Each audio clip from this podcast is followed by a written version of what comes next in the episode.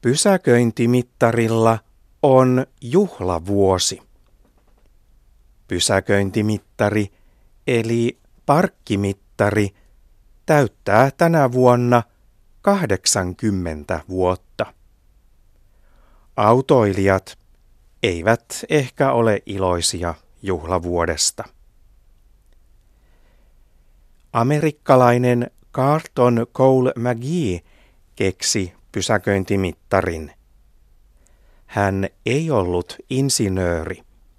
McGee oli sanomalehden toimittaja. McGee huomasi, että monet autoilijat jättivät auton parkkipaikalle koko päiväksi. Se ei ollut hyvä asia kaupoille, jotka halusivat uusia asiakkaita. McGee ajatteli, että autoilijoiden täytyy lähteä pois parkkipaikalta nopeammin. Siksi hän keksi pysäköintimittarin. Oklahoman kaupunki osti maailman ensimmäisen pysäköintimittarin. Se tapahtui vuonna 1935. Sen jälkeen monet amerikkalaiset kaupungit ostivat pysäköintimittareita. Autoilijat eivät pitäneet pysäköintimittareista. Oklahomassa autoilijat repivät ensimmäiset mittarit irti maasta.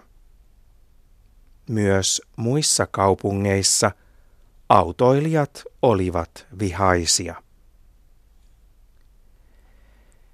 Pysäköintimittarit tulivat Eurooppaan vasta myöhemmin.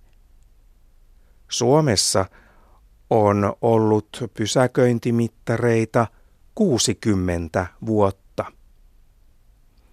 Helsingin kaupunki laittoi pysäköintimittareita Esplanadille ja Aleksanterin kadulle vuonna 1955. 60 vuotta sitten pysäköintimaksu oli 40 markkaa tunnissa. Se on noin yksi euro ja 30 senttiä. Pysäköinti ei ole koskaan ollut kovin halpaa.